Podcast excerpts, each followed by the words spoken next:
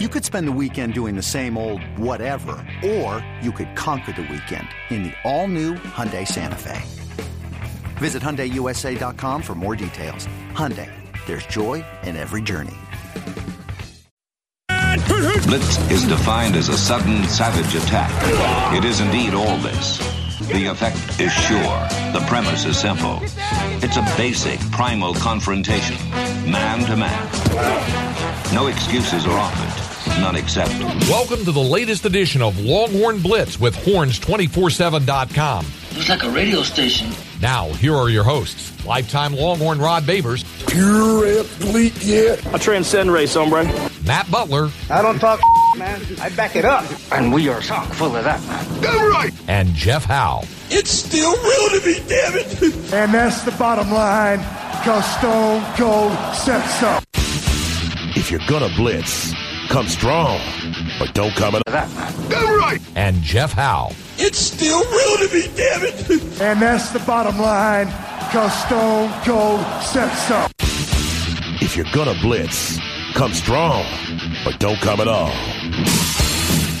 Coming strong with a Thanksgiving week edition of Longhorn Blitz with Horns 24 7. I am Jeff Howe.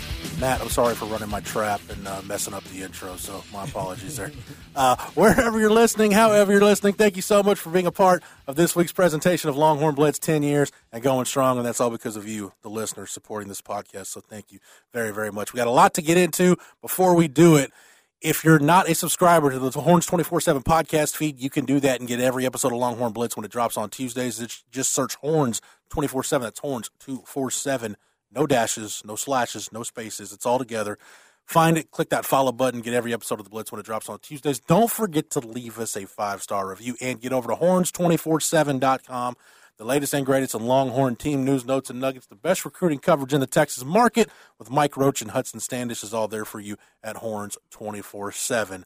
Let me bring in the rest of the team. He is the master of the soundboard, the drop machine extraordinaire, our lead research analyst on Longhorn Blitz, and a daily fantasy guru. He is Matt Butler. How are you, sir? Doing well, man. How about you? Other than the fact that I had to take a cold shower this morning, I'm mm. tremendous. Yeah, I heard about that mm. one. Pilot pilot light mishap that I'm told by the wife has been resolved. So as soon as we're done here, I will be going to take a bath. Yeah, it's a lot. Di- it's a lot different than summer cold shower. Maybe not so bad. When it's frigid, that is When bad. it's 45 outside, it's uh, it's a little rough. So it will wake That's you up this water. morning. I didn't need the Coke Zero to get me going. That cold shower will perk you up pretty quick. Uh, man who's always perked up. He's always ready and raring to go. He wears many hats, including co-hosting Ball Don't Lie on 1049 The Horn. Go It's Stros. 1049 1019 AM 1260, streaming on the Horn app and at hornfm.com, uh, you, where you can hear uh, him with Mike Harge each and every weekday from 3 to 7.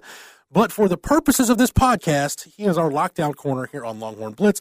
Lifetime Longhorn, 2002 UT All American, 2002 semifinalist for the Jim Thorpe Award, fourth round draft choice of the New York Giants back in 2003. Spent his NFL career with the Giants, Lions, Bears, Bucks, Broncos, and a year with the Hamilton Tiger Cats of the CFL. When he was done with football, he got himself back to Austin, Texas, and the 40 acres where he earned his degree. Whenever that T ring comes back in, we will make sure he wears it proudly. Nevertheless, he is a card carrying member of DBU. And when you get that All American honor recognized by the NCAA, they make sure you get one of those black cards. Number 21 in your program, number one in your hearts, Mr. Rod Babers. Thank you for the intro, brother. I Rod- appreciate it. Rod, you being a man of the people, has anybody asked to see your, your black DBU card? No, nobody's ever asked to see it. I guess I just assume I got it, or maybe I lost it with my T ring. We need to we need to manufacture you one so you Uh, can carry it around. That'd be kind of cool. I mean, the DBU squad should get together and have something. Yeah. we thought about. I think they had shirts for a while, but then that kind of died out. And then we had the, the hats, courtesy of Last Stand hats. Shout out. Um, and then yeah, need something new. I agree. Need Yeah. something else. Yes. For the Uh, that's up. I think that's up to you old heads to, to do that.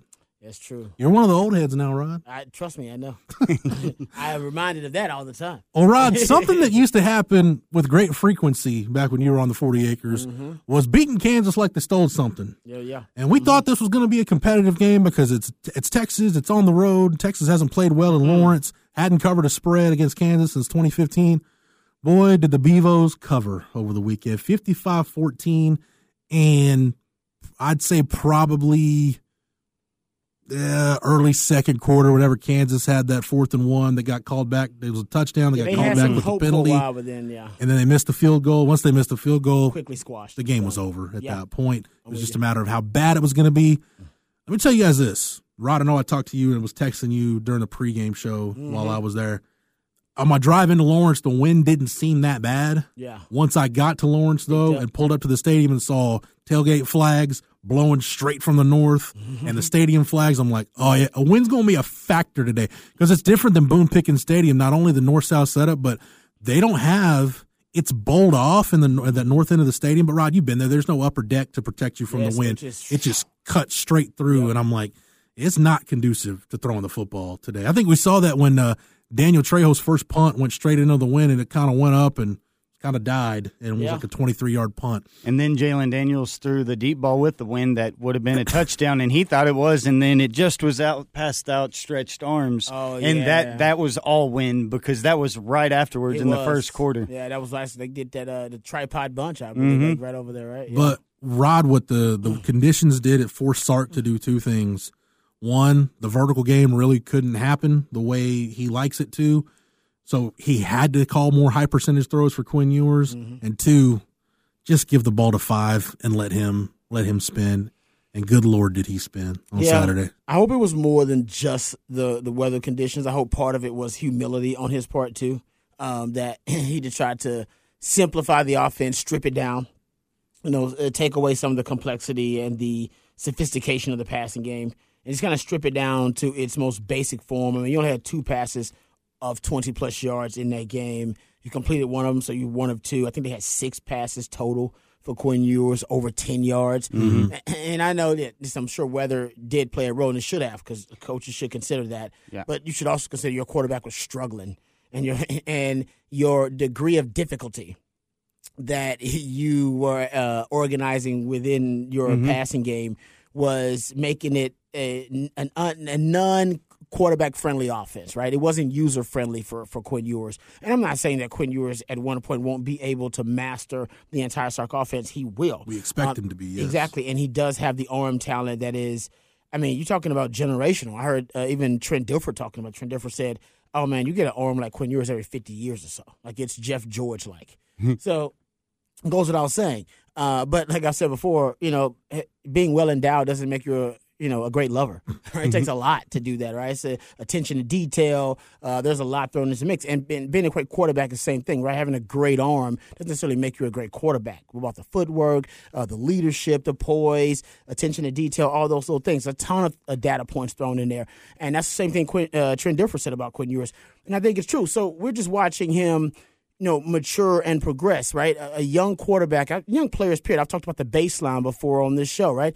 You don't have a baseline as a young player. You have the, kind of the roller coaster of development. Sometimes we see your highs and go, damn, that dude's going to be a first round pick. And sometimes we see your lows and go, okay, can Hudson Card get some reps here? Because this is not working out, right? And that's just the, that's the way It's it not is. linear. E- e- exactly, right? And Sark is trying, I think Sark now, hopefully, part of that game plan, you know, not just the weather, was him going back to square one and saying, all right, you know what, I got to develop a baseline for this guy because we're all over the damn place. We're erratic, all right? Um and he's still thinking about Oklahoma, Alabama, first quarter Alabama, Quinn Ewers, and everybody else is like, hey, man, have you watched him the last two or three weeks? Because he ain't that. And that's what we call regression. And hopefully it start getting back to the basics. Yes, some stuff you can't correct to the offseason. That's just kind of the long term projects. But some of it is getting your quarterback comfortable and getting them back in a rhythm. And that's what I thought that game plan did. I love that game plan. It was mm-hmm. all about easy completions, high percentage throws for his quarterback. And yes, at times you're going to need him to throw the football vertical downfield, but he took away the verticality. And like I said, I hope it wasn't all just the weather. I hope it was Sark actually coming to the realization that, you know, the definition of insanity is doing the same thing over and over again unsuccessfully, inspecting different results. And mm. that's exactly what he was doing with the deep ball the last three or four weeks or so. Yep, and when you look at it, the rhythm aspect, I think, really can't go undervalued. But also talk about the you put it the best way that I could think about it, the degree of difficulty, because we see that, like you say in the oh. Olympics, when you're talking about a gymnastics routine in like or a diving competition, and you'll see that there are certain people that have just a universe that they can live in beyond everybody. But if you aren't accurately assessing your skills, how much you are actually uh, your success rate of performing to that level, because you're also maybe have a higher up end.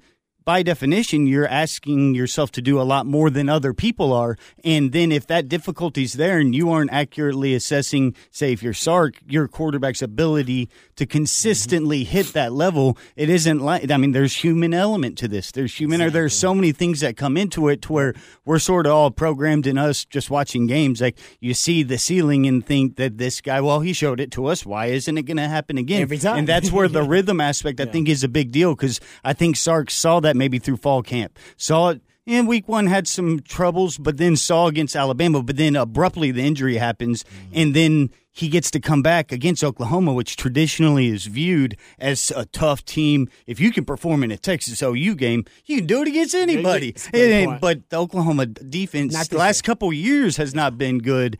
And last year wasn't good. This year's even worse. So we see him execute so well in that game. Oh yeah, look what he did to Bama to Oklahoma. It's over. But This look, is the starting point But now look where the where Ba- be. look Yeah. where the Bama defense is right now compared to where we thought. You're Great seeing point. people like LSU and Jalen Daniels winning games in the 30s against a team like that. And I mean, that dude couldn't put Jayden Daniels, not Jalen Daniels, but he couldn't do anything when he was at Arizona State. Now he's beating Bama, and then you have like Texas having to deal with this situation where you think you have something, and then it's just thrown in to the Okie State game where the weather conditions, who knows what factor it truly had, but in the fingernail, all that stuff. But when you talk about Sark, maybe he didn't value it as much. It's good to see all of these things he's sort of learning from. Let's go make the degree of difficulty of what he needs to do. Let's lower that down. It's windy again. We saw already on the road, windy atmosphere. Let's go and make sure that we can. You can eliminate these things that add to your margin of error or the human element aspect, and that's where it was like this was a well called game. You rode Bijan to the end, and like there really was everything that you wanted. If you need knew, you just need a victory. Who cares how pretty it looks? Exactly. Go win. I, I think to piggyback on that, Matt, I think this, we talked about this after the Oklahoma game. Uh, it, it felt like the identity of the offense was shifting away from Bijan and going to Quinn. And to your point, Rod, I think Sark just got too caught up in that and thought that the identity was changing. Yep. And I think it was just a miscalculation on his part. And I think this game plan, I think maybe less about uh, humbling himself and, and, and taking it back to basics for Quinn. I think it was about no him saying him looking in the mirror and saying no. Bijan's still the identity of this offense. We've got to get our ground game established. It, it's very much Sark talks about it all the time. Like you get what you emphasize, and I felt like this week it was we're going to get back to being a team that wants to run the ball, wants to have success running the ball, a diverse run game. We saw more counters, we saw more gap schemes this week against Kansas than we did against TCU. They, didn't really get anything going on the ground against TCU. So maybe we're both saying the same thing, Rod, just kind of different. But I felt like it was more of Sark saying, no, Bijan is the identity of this offense. Let's get back to building a game plan around him. Yeah, but I, I, to me, I do think that's a bit of arrogance, right? Because it, at the beginning of the, the season, everybody knows the identity of the offense was Bijan. We said that. Yeah. Uh, my literally, my motto was put some Bijan on it, and then he shifted the offense. He's the one that got fixated. He's the one that got enamored. He's Yeah. the one that got obsessed with the arm of Quentin Ewers and the developmental track and trajectory of Quentin Ewers, and said, "All right, you know what, man? My passing game is going to be unstoppable because my route combinations now, my entire playbook is open. I can actually create route combinations that no man has ever seen on a football field because I got a golden arm to do it. So it was actually him that shifted. That's I. This is me watching it as a His guy young quarterback film. mind. Exactly. My football theorist watching the games. I was saying, that's, and that's why I said it on the show. I said I think they're shifting the, the, the balance a little bit. I think they're shifting the identity, and they did Yeah. unsuccessfully. I didn't say they should. I said that what they were doing. I'm just pointing out, pointing out what I Yeah. see, and that's why I think it was him a bit of humility, man in the mirror moment, going, "Damn, man, I was wrong about that." Like you said, miscalculation. I was wrong saying that the identity was shifting toward Quinn Ewers. No, it should not at all. There's way too much burden on a young quarterback. Let's get it back to Bijan. Put some Bijan on it. So to me, I think it was, a, and I it's a compliment in my opinion for him to say, "Yeah, you know what? It was a little bit of hubris." Now I express some humility and go, "I'm putting Bijan on." It was running on third and long. Yeah, mm-hmm. Sark running on third and long. Yeah. He did that versus TCU last year when he was putting excessive gratuitous amounts of Bijan on it. So I think ain't nothing wrong with being humble, man. Ain't nothing wrong with a little humility and, and recognizing I was wrong. That's part of being a great leader and being a great coach is going, damn, I screwed that up because you're a human, all right? And, and making miscalculations is cool.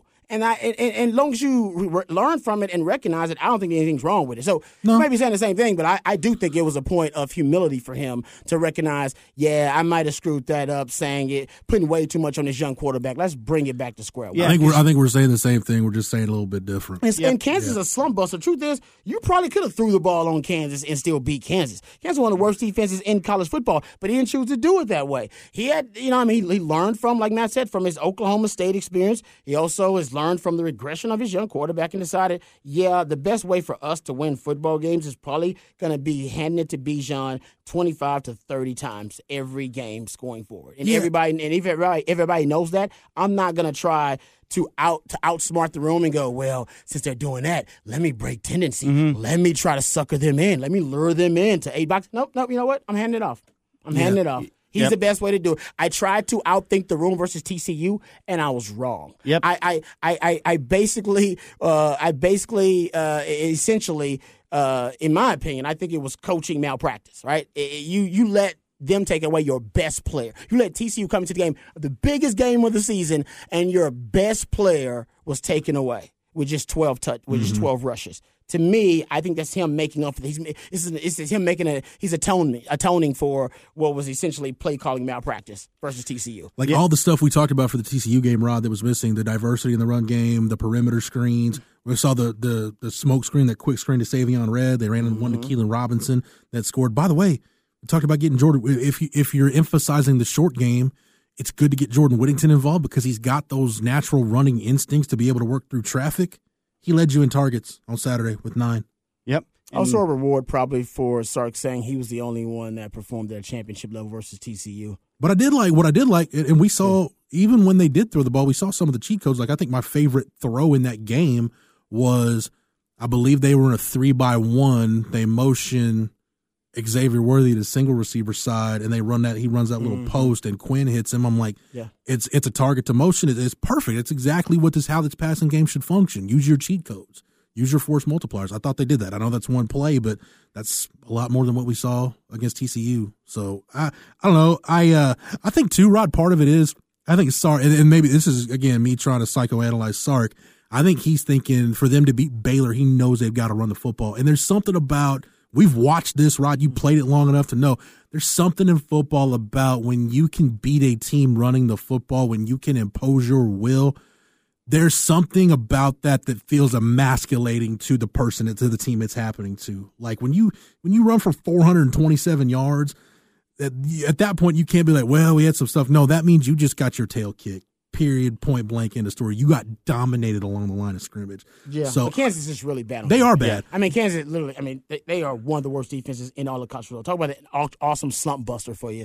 So let's be realistic about that. We're talking about team in the hundreds in every statistical Yeah, category. yeah, for sure. They're in the hundreds and they're ranked toward the bottom. So they're really bad. You're not going to be able to do that versus Baylor. But getting to your point, for Sark, who has been echoing complimentary football the entire time he's been here, and sometimes it's a hollow, uh, you know, statement that he's making. Mm-hmm. When he's running the football, that's complimentary football. He's trying to keep his defense off the field. Kansas' best asset, a best phase of the game was their offense. Well, when you run the ball like that and control the clock and control the game, you keep their offense off the field. Yeah. You limit the amount of possessions they have. I think that's what he really wants to do as well. That's part of it. It's the complementary football aspect of it. The truth is, when you're putting the ball in Quinn Ewers' hands this season, that's not complementary football because he's way more risk than reward when you're just putting the ball in his hands. Yep, and that's where also that risk versus reward. I think that's going to be a forever battle with Sark because you know his mind. He's rooted in his passing. Like when he was a quarterback at BYU, he averaged ten yards per attempt his Yeah, last year. Like in, and that was an runner. era when you didn't Yeah. throw the ball. So I think it's going to be a forever battle for him because his psyche is always rooted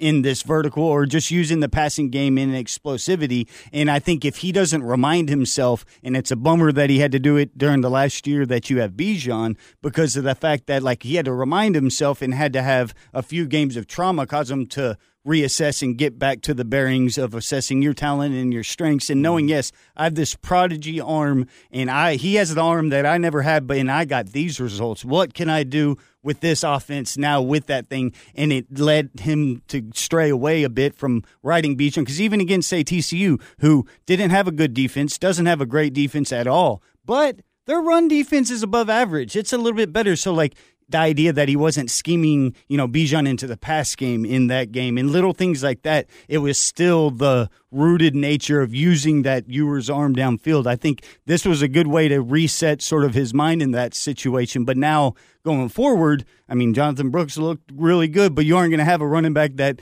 is at this point. So it's a Yeah. bummer that he had to sort of have those growing pains in season during a time when Texas could have really contended for something serious. You had to. You're not going to be able to run the ball as easily against, obviously, against Baylor that you did against Kansas. But I think to get the offensive line some confidence, mm-hmm. to to to bring To Quinn back. back. a little Yeah. bit, to get Bijan revved up and going.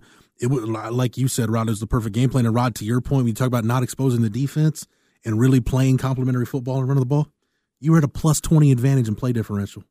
Yep. Yeah. That's how you get steered towards complementary football if you're doing that. Yeah, I mean they had one drive of substance while the game was still competitive. That's it, and they ended up missing the field goal. Yeah. Yep. That was And touchdown took back. Yeah, and Then he missed one deep ball. I think that deep ball miss was so big too. It's one of those deflators, you know, like whenever it look, Oh, you have yeah. a guy behind the uh, defense, and then you don't get it, and you're down seven no, and you're punting, and then you realize, man, we because by the time Bijan scored his third touchdown, but he kept getting called back. Like it was obvious, Bijan's going to run all day. They can't do anything. can't- like they gotta try to score with their you. foot speed was so slow. Bijan was playing with people. Like he crossed over a player in the open field like he was playing basketball. Like you don't see Yeah. running back No, you're do that to people, and you could just tell they had no shot. they had no shot. I, Yeah.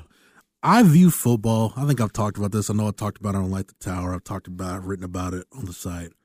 I just view football as to win games, put yourself in a position where you are dictating the terms of the game, How, mm-hmm. however you want to do it. And you can do it Right. as a defense against an Yeah. offense. How, however you need to do it, you are dictating the terms of the game. And like you said, Matt, it could be on defense. If you're a pressure defense, no, we want to we want to throw bodies at the line of scrimmage. We want to be aggressive. We want to dictate terms of the game that way. If you want to play field position and, and rely, if you've got a, a Michael Dickson as a punter, then hey, we're going to rely on flipping the field because at some point it's going to work in our advantage. So dictate the terms however you can. Texas did it in the most simplest way you can dictate the terms in a football game.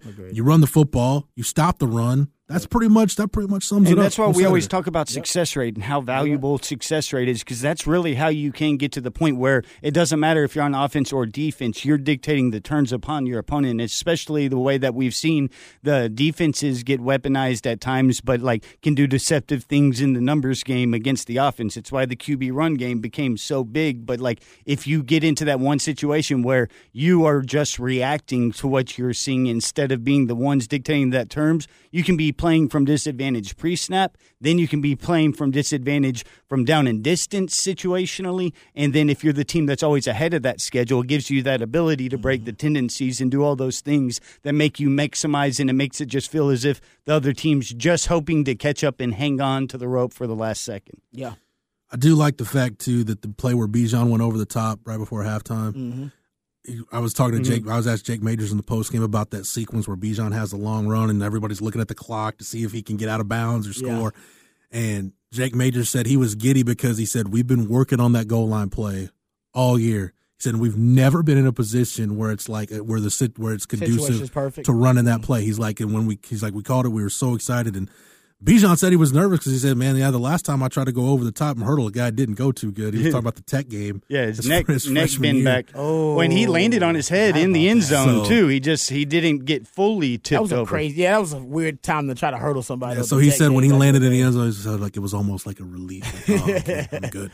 Yeah, he's Uh, talking but about the one two years ago anyway. when he got scorpion back. But uh, Rod, as impressive as the Texas run game was, I'm almost more impressed with the Texas run defense because with Jalen Daniels back, even though he's clearly not 100%, Devin Neal had been on a tear. Mm-hmm. Uh, they gave Kansas nothing Yeah. in the run game. Well, that's been the most consistent thing about the Texas defense Yep. all year long. It's been their rush defense. It's the most reliable thing on the whole team. Yeah, even though uh, you know obviously they allowed their first hundred yard rusher versus TCU, that was mostly just on one big chunk yardage run. Um, they've been stout, and I was worried too, like you, because they had a dual threat quarterback that could run either with Jason Bean or Daniels. Didn't matter, um, but it, it literally didn't matter either because the Texas rush defense came to play. Um, they once again, man, they, they to me that is probably the most remarkable turnaround of any of the position groups or any of the phases that we've seen so far this season from Mhm. last year has been the rush defense. I mean, they were historically bad last year, Yeah. and now you're talking about one of the better rush defenses in the country.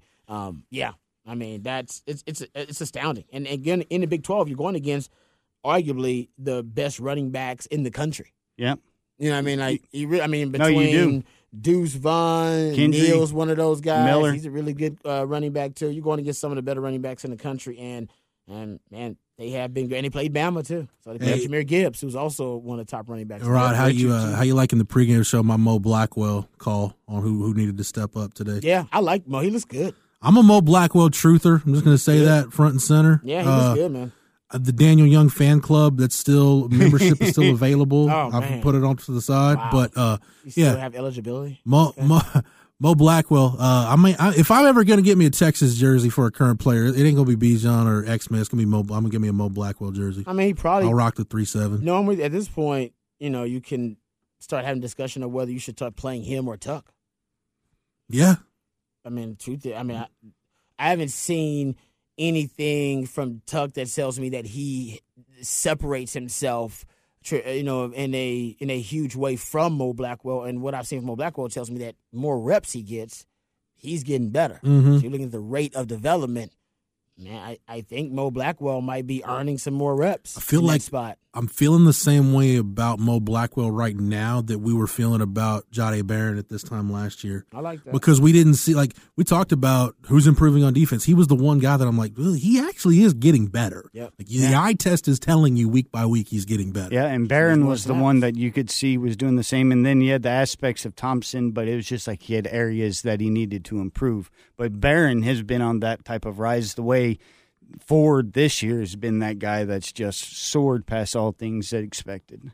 Yeah, he's he's next level. I mean, Yeah. that guy's gonna Uh, end up with like top three in single season tackling seasons. Mm-hmm. I brought it up to Jeff, but Texas. people have been talking about, you know, was Bijan leaving? I was like, man, if Ford gets a good grade back, I wouldn't be surprised if he leaves because that position is the area that you don't, you only have a certain amount of snaps in the NFL. And if you can even be allowed in at that position, getting that front, year on the front end's way better than hoping you get it back on the back end and it gets you to that second contract sooner to where he's like one of the two. Like, I don't know where his measurables are. I haven't seen any mock drafts he with would them. pretty well. But He's I had fa- to yeah. look. He's as I had- fast, if not faster, than Overshown. and I had to look him up just to make sure. Yeah, and I was like, oh yeah, he is eligible to where like if anybody comes out of nowhere that's going to leave, it'd be that dude because that's how well he's played. Yeah, Yeah, he, it's he's pretty he's got he's going to have a decision to make, and he'll do the deal where you you know send it into the committee and, and get your feedback. Uh, for me though, I, and we saw even saw it in this game too a little bit. I think there's some coverage things for him to clean up a little bit if you're going to be an off ball linebacker at the next level. Um, I don't know, Rod. I don't know if that's stuff you try to clean up in college or if you just if they're willing to deal Yeah, with you in the league point, I or don't- what. I mean, honestly, I don't know if he'd clean it up any more at Texas than he would in the NFL. That's true. Yeah, yeah, Yeah, yeah, yeah. exactly. If they That give him the chance, it's only if they're going to value you that high, it would be smart Yeah. to go. I agree with you though. He does need to clean some of that up. We even Mhm. saw that in this past game. Um, them get him with that uh, that seam route uh, down. So yeah, you Still, can.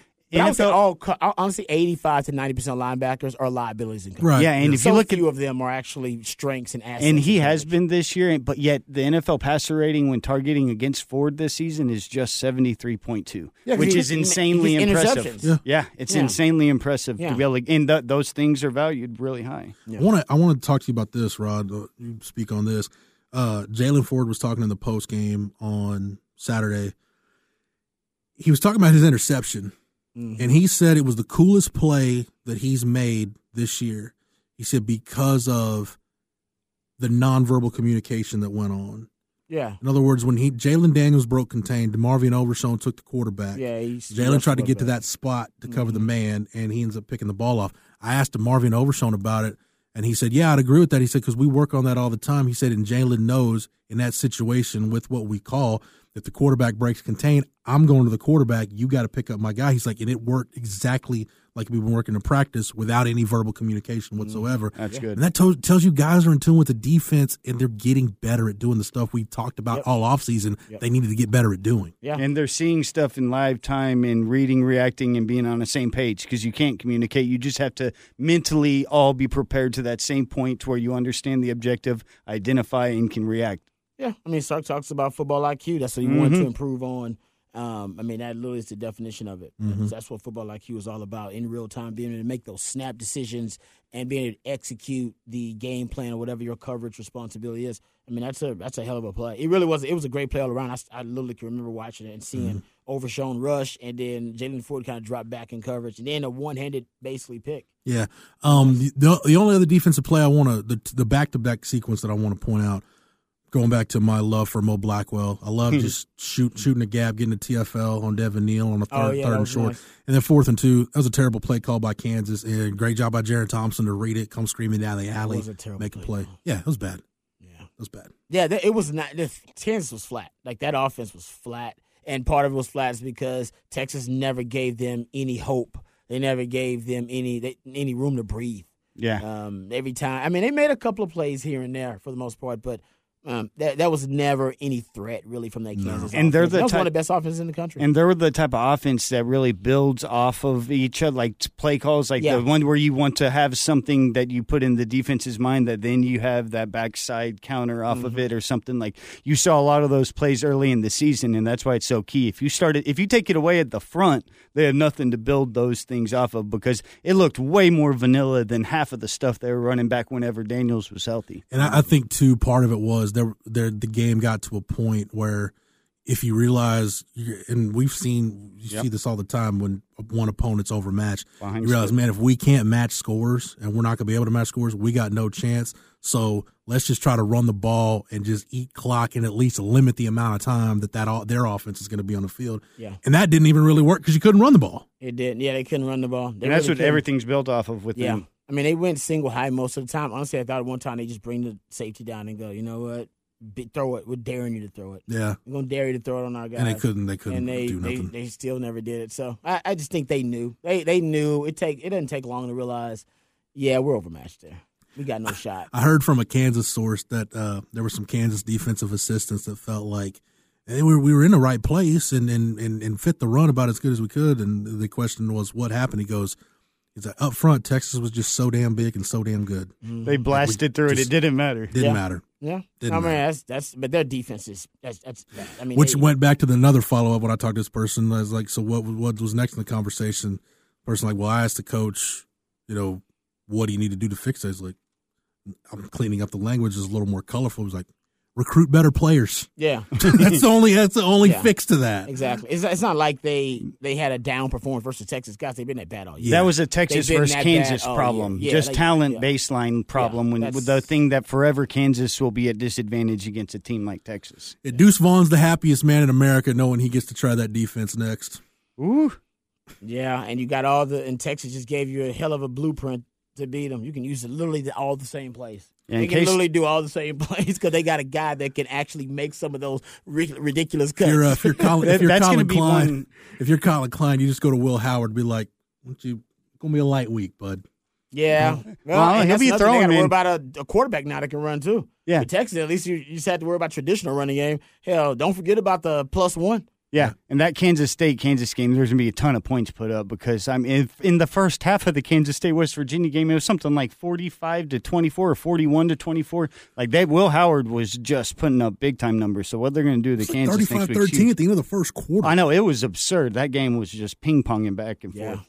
No, Will Howard is. It's a different He's- offense with him in there. I, I still don't know why they started introvert. theater. Texas got a gift. Thank God. Has he graduated, Rob, from Will Spill the Pill, Howard? Yeah, no, he's world yeah. of thrill right now. He's, Ah, Vertical gonna passing game. Moving he up in the it. world. Mhm. Uh, let's talk about Baylor. Uh, Texas and Baylor on Black Friday, 11 a.m. Bevo's win, then they get a chance to sit back and watch to see if Kansas can be Kansas. I was funny. DeMarvion Overshown said uh, he was talking to the Kansas guys after the game. He's like, "Man, I was trying to." Trying to lift them up to get ready to go play K State. Hopefully, light a fire under them. Well, not after you whip their butt like that. They don't want to hear from you. Yeah, Like, guys, you, you guys are great players. Go beat K State. Like, no, they don't believe that right now. Uh, this is Matt. We were talking about this in terms of success rate, man. I, it's it's funny we talk about this game because we felt like this was going to be a great line of scrimmage test We're going into the year because we talked about man, you play Alabama game two, you play Baylor game twelve. Yep. It's going to be interesting to track the development of the lines of scrimmage and see where they are by game twelve. There's no question. We know how good this Texas defensive front is, It's, it's the real deal. but you're playing a Baylor offense that is one of the best in the country at running the football in terms of their success rate. So, Matt, what were you saying the, the, the numbers were? Yeah, so Baylor on the season uh, is 17th in the country rushing the ball success rate, mm-hmm. 46 of the percent of the time they're on schedule. Texas defense is 11th in the country, and it limiting their opponents to just 32.4 percent of the time. And if you look at Baylor overall on offense, they're top 25 in both, which very few teams in the country are. Staying on schedule 44% of the time in the pass game, they're top 25, but 17% on the run. So overall, they're at 16th, and Texas's defense is 23rd. So it's a matchup of strength and strength, but conversely, the Texas offense is also in the top 25 in both. They're 15th overall, or 14th overall, excuse me, 15th passing wise on offense, 22 rushing wise on offense, but the Baylor defense, 96th. That's the one thing that blew me away. I would have never thought coming into it that Texas would be the one clear unit that's elite is like the Texas run defense compared to the Baylor one where it's 89%, 89th in the country if you look at the rushing defense success rate 96th overall 96 versus the pass so i mean when you're talking about texas is staying on schedule 46.3% of the time passing 44.5% of the time rushing on the defensive side for Baylor is about mirrored. They're 43 and 42 percent. Yeah, in in you know Craig Way on Light the Tower, we had John Morris, the Baylor play-by-play voice on, um, and I haven't looked at Siaki Ika's PFF numbers or anything like that, but we are talking about it to the three of us before we started recording. And, and John Morris said, because I asked about Siaki because it seemed like that was Baylor's plan. Like you lose a guy like Terrell Bernard, you lose, mm-hmm. lose a guy like Jalen Pitre, you can't replace those guys. No. So you, but you got like a preseason All American nose tackle, big hulking guy play over the ball. You feel like man, you could build your defense out from there. Yeah, and he just hasn't been the force that he was last year. No, and, they, and he's supposed to. They were supposed to be relying a lot on on player too to be a good Jackson player, the Tulsa transfer. That hasn't really worked out the way they thought. I thought the guts of the Baylor defensive front will be one of the best in the country uh, going into the season. I think we all projected that to be the case. Is, they have not been a dominant group. So I thought they were going to consistently demand double teams in the mm-hmm. interior D line, therefore causing a positive domino effect all throughout the defense where you can win numbers advantage. You got everywhere win else. everywhere else. Yeah, you can win numbers advantage everywhere else because, oh man, they got to devote three or four to stop your two in the mm-hmm. middle. That has not been the case at all. You yeah. and guys getting blocked one on one, which makes Bay- Baylor a lot easier and a lot more vulnerable uh, to exploit. So I'm a little bit surprised by that. And Dave Aranda being a defensive mind. I will say this. Um, I do think Baylor can replicate some of the things that TCU did, although they are not considered a elite defense by any stretch. Neither was TCU. TCU just had a really good game plan as to how to stop Texas, and they it was really specific based on their personnel versus Texas personnel. Mm-hmm. And you got veterans versus young guys. They were really key about exploiting the youth and inexperience for Texas up front, putting some of their best guys up against Texas young guys.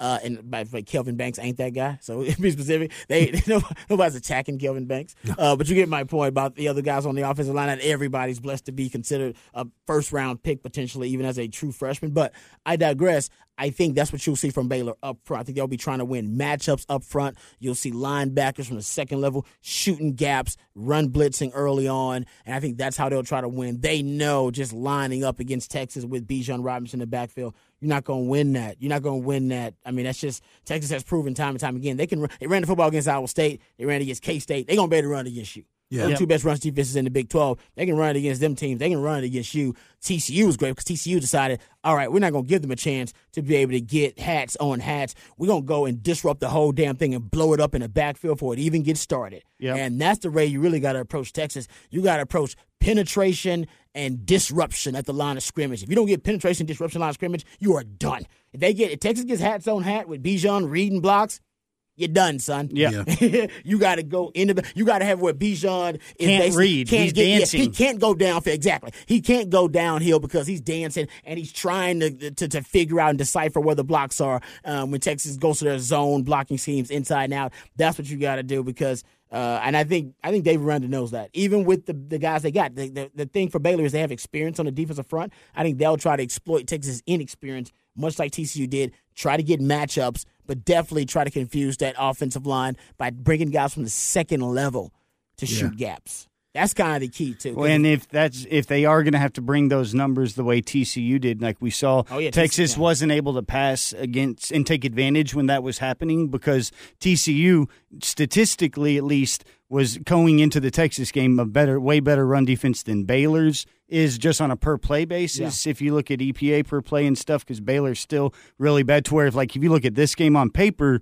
The Texas run defense is the one thing that's strong amongst the defenses on both teams. To where TCU was sort of similar to that. They mirrored Texas's run defense, but that's where the num once they bring the numbers game into the situation, then you you have a w- way that you can capitalize. But that just means Texas has to hit on the pass plays, or and it took Texas too long against TCU to realize, all right, we need to go and throw these screens, something on the Yeah. perimeter, get away from that gotta figure it out interior, yet still not attack vertically because the two high are going to be there, and you need to have something underneath and be Well, patient. TC's also with- running the three high, which I don't Yeah. think Baylor runs a, run, runs in. That I Exactly. know of. So that's what I was saying, the vertical And passing TCU, game. I will say this: TCU, even though they gave a lot of big chunk yardage plays, I mean they were giving up as many twenty plus yard plays uh, as anybody in the country when uh, Texas played them. Yeah, they Via- gambled. via the pass. Yeah, because they do gamble. They got they had two really good corners. I know Baylor doesn't have two of the best corners in the Big Twelve. They're probably the best cornerback duo in the Big Twelve. Yeah, so if Baylor's Baylor's corners aren't Baylor's corners aren't bad, but they're not TCU's corners. they're not TCU's corners. Yeah, and if they're going to bring, if say their game plan is like you were saying, you know, because they aren't the greatest run defense, they're going to have to bring more numbers and attack those gaps and things along those lines to stop the Texas offense. That means that there at least will be those chances in the pass game on the outside to be able to Yeah. take advantage of. You just have to make sure that you're taking them at the right time in the right sa- down and distance scenarios. Yeah, we know Dave Ara- Dave Aranda's mo is to play man coverage, and like I said, like you said, Rod, they don't have TCU's corners, but with Larondo Johnson, Al Walcott, they got guys on the back Now, end. Walcott's a good player. They'll they'll trust to put them in man coverage. yeah, Walcott's a good player. I've watched him. He's Yeah. a good player. Um, so yeah, I, I I agree with you 100, percent Rod. I think Baylor's got at least the the framework of their defense. They can mimic a lot of the stuff TCU did, even if they don't have equal personnel, which we Yeah. know we know they don't. Yeah. Um, the interesting thing for me is Baylor, you know, Texas handling this wide zone run game. And I, I like Texas' ability to handle it just because this defensive front has been way more disruptive. They can pin their ears back, and I'm a broken record. Said it before, I'll say it again, man.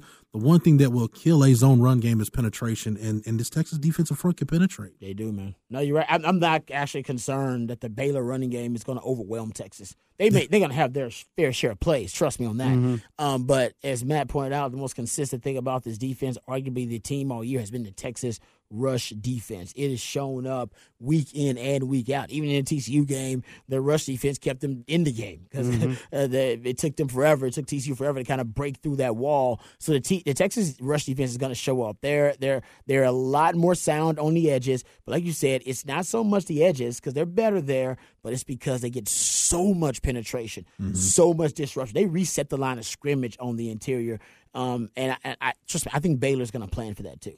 I think Baylor actually is going to have a plan for Texas being able to penetrate there. So you could see them have some really exotic runs to the perimeter. Um, I, I, I've seen them do freaky stuff. They they broke out the bag versus TCU man in the Yeah. run game.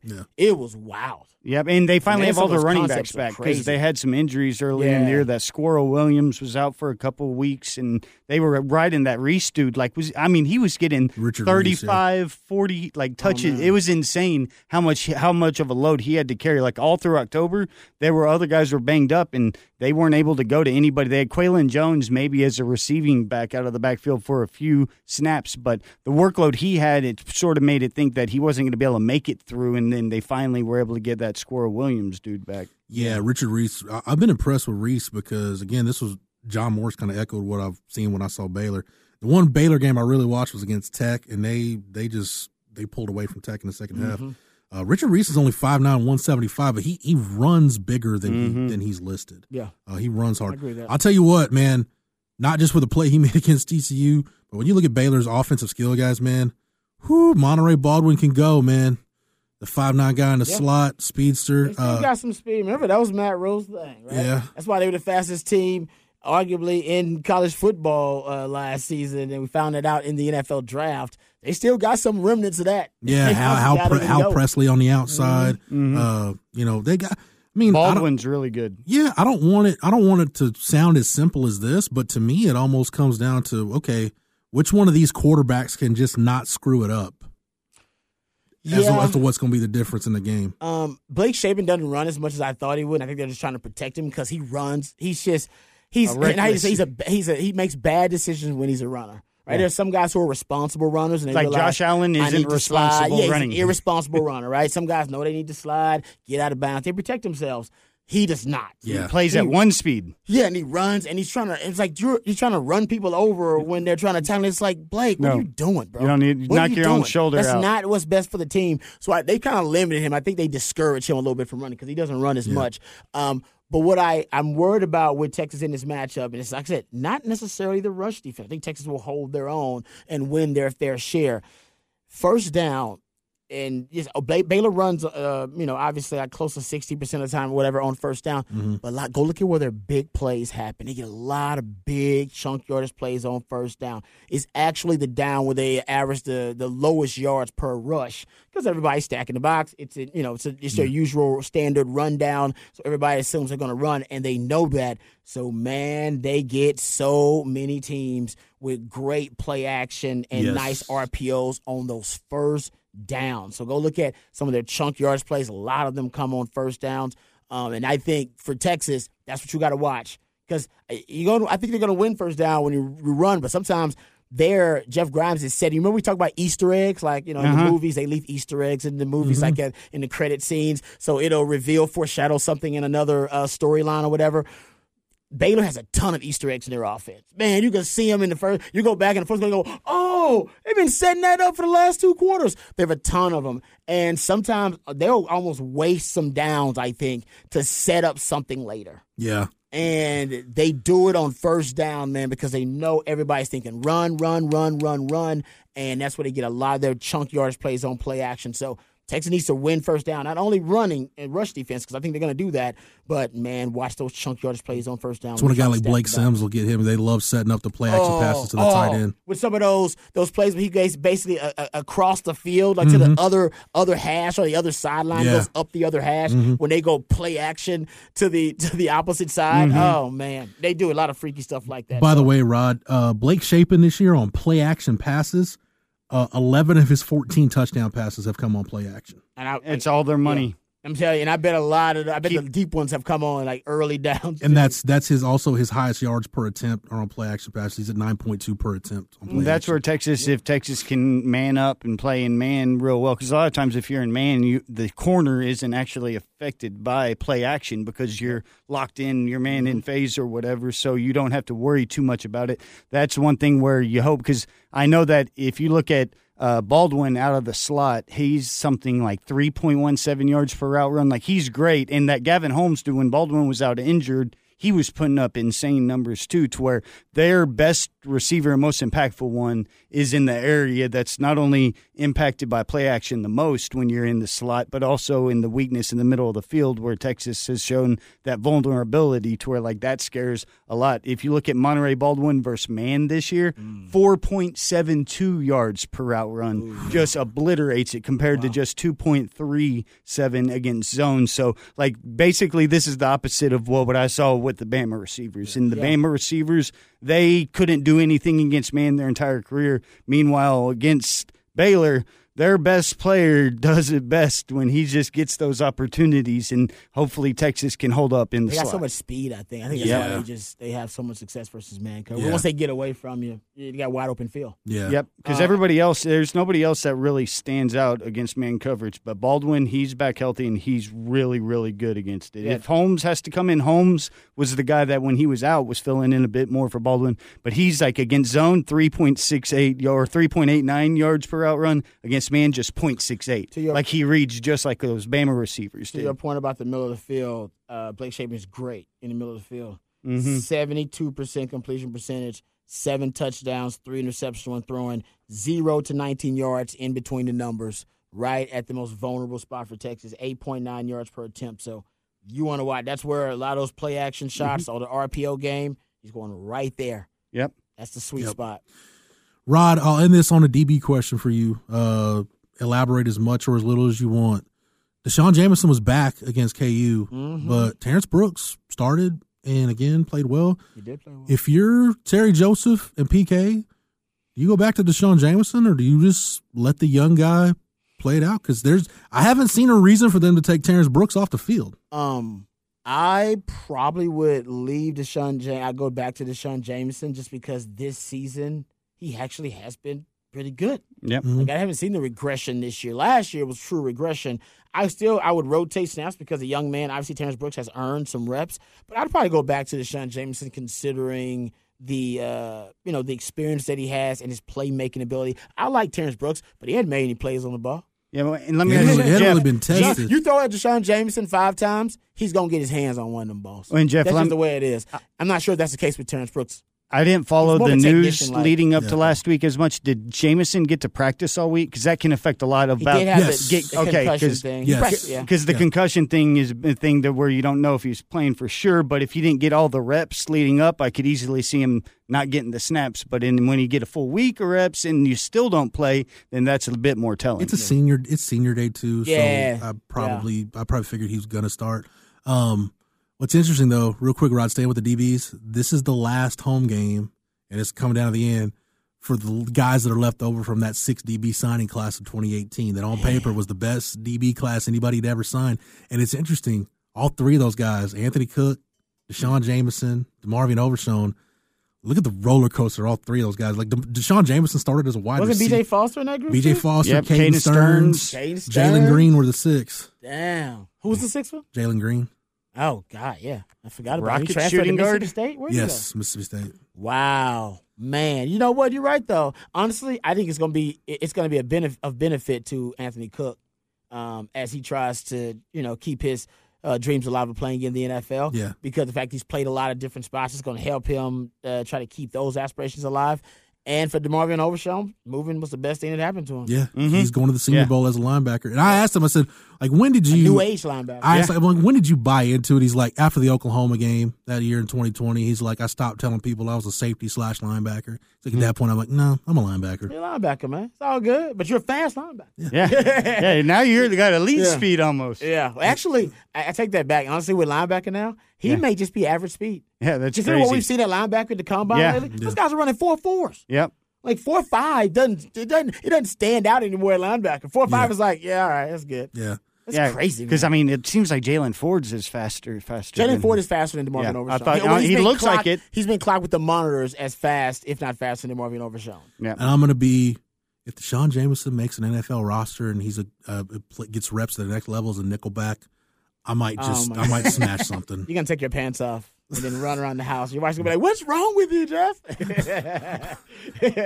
Yeah, if he ends up doing it for Dallas, he will. Anybody else, he will be angry. Uh, man, that's a good point though. Yeah, because basically Quandre Diggs thing He's was kind of perfect Cowboy safety. He's going to be a low investment. You move him there, he's going to he's going to be good. So I don't know. I could be dead wrong about D'Shawn Jamison, but Hey, he's, we'll he screams Dallas Cowboys safety project. what does Rojo scream to you? What team does Rojo scream to you?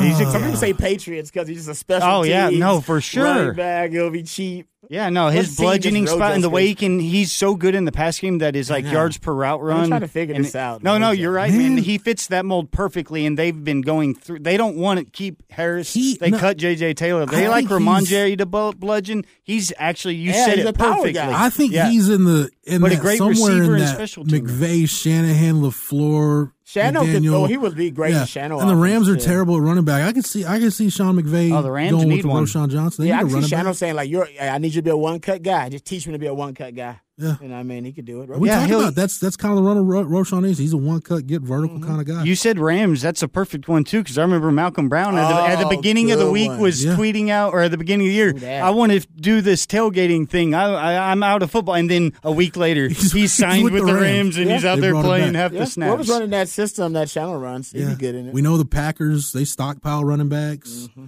The, the Dolphins. Uh, Honestly, I tell you who else seems like a Rojo guy. Sway it, Pete Carroll. You know Yeah. Does. Oh, Pete yeah. Carroll, he likes Oh, Longhorns. he wants an and just excuse- Like, that kind of running back, that kind of guy, play special teams. Even Oh. though they just spent a se- second round pick on Kenneth Walker, and Kenneth Walker is like maybe the best running back in the league this year, he still makes it an effort to throw Travis Homer and DJ Dallas and all these He other loves guys. those He, kind of he, guys. he plays Yeah. three of them every week. I'm telling you. They got mileage out of like Chris, like Chris Carson and cats like that. over Tell you, Oh, yeah. Rojo would fit right in. He really And you're right, Rod. Rashaad I Penny mean, was he's- the dude Pete he Carroll. Pete Carroll's brought in like he's brought in like Jackson Jeffcoat and uh, Tyrone- Jason, Tyrone- Jason Hall, think Tyrone Swoops. Swoops, yeah. yeah. they brought in uh, Devontae Davis. Yeah, Pete Carroll loves him some loves Texas those when he when he lost Earl Thomas, he traded for Quandre Diggs to do his exact role. He does. Dude. He likes Longhorns. Just saying. Rojo with Pete Carroll. Puna man. and long ball We got uh, we got plenty of time to talk about the draft, and we'll see how it goes on Friday on Black Friday against Baylor. Matt, thanks for everything, man. You're more than welcome. Rod B, appreciate the time and the knowledge. Anytime, brother. Anytime. Knowing how to speak and understand a new language can be an invaluable tool when traveling, meeting new friends, or just even to master a new skill. But it's not always simple when you're bogged down by textbooks and structure classes. That's why so many people trust Rosetta Stone. Rosetta Stone is the most trusted language learning program, available on desktop or as an app. It truly immerses you in the language you want to learn, like Spanish, French, Italian, Chinese, and more. You won't just be studying English translations. The Rosetta Stone intuitive process helps you pick up a language naturally, first with words, then phrases, then sentences. Don't put off learning that language. There's no better time than right now to get started. For a very limited time, listeners can get Rosetta Stone's lifetime membership for 50% off. Visit rosettastone.com slash rs10. That's 50% off unlimited access to 25 language courses for the rest of your life. Redeem your 50% off at rosettastone.com slash rs10 today. For Matt, for Rod, for everybody at the Austin Radio Network and the Horn, 1049, 1019 AM 1260, streaming on the Horn app and at hornfm.com, where you get Rod Babers each and every weekday with Mike Hards on Ball Don't Lie from 3 to 7. Shameless plug. You can also get myself and Craig Way each and every weekday on Light the Tower from 10 to noon. And thanks to Matt, get all of our archives, our classic interviews and shows are available on the Longhorn Blitz SoundCloud page. Yep, just type in Longhorn Blitz. Hiring for your small business? If you're not looking for professionals on LinkedIn, you're looking in the wrong place. That's like looking for your car keys in a fish tank. LinkedIn helps you hire professionals you can't find anywhere else, even those who aren't actively searching for a new job but might be open to the perfect role. In a given month, over 70% of LinkedIn users don't even visit other leading job sites. So start looking in the right place. With LinkedIn, you can hire professionals like a professional. Post your free job on linkedin.com slash recommend today. Search Horns 24 7 anywhere you get your podcasts. That's Horns 247. No dashes, no slashes, no spaces. Click that follow button to get every episode of the, of the Blitz when it drops on Tuesdays. And don't forget to leave us a five star review. For the Horn family, for the Horns 24 7 family, I'm Jeff Howe. Thank you so much for downloading and listening. And we will catch you again on the next episode. Happy Thanksgiving. You've been listening to Longhorn Blitz with horns247.com. Remember, for the latest Longhorn news 24 7, visit horns247.com. Hello, everyone. It's Micah Richards here. You might have seen me on CBS working on their Champions League coverage over the last couple of years. I wanted to tell you about an exciting new podcast that I've been working on. It's called The Rest is Football. It's me, alongside Gary Lineker and Alan Shearer, two absolute legends of the game. The show combines topical debate from the world of soccer along with outrageous tales from our careers. And I mean, outrageous. Just search The Rest is Football wherever you get your podcasts. All the best from Big Meats.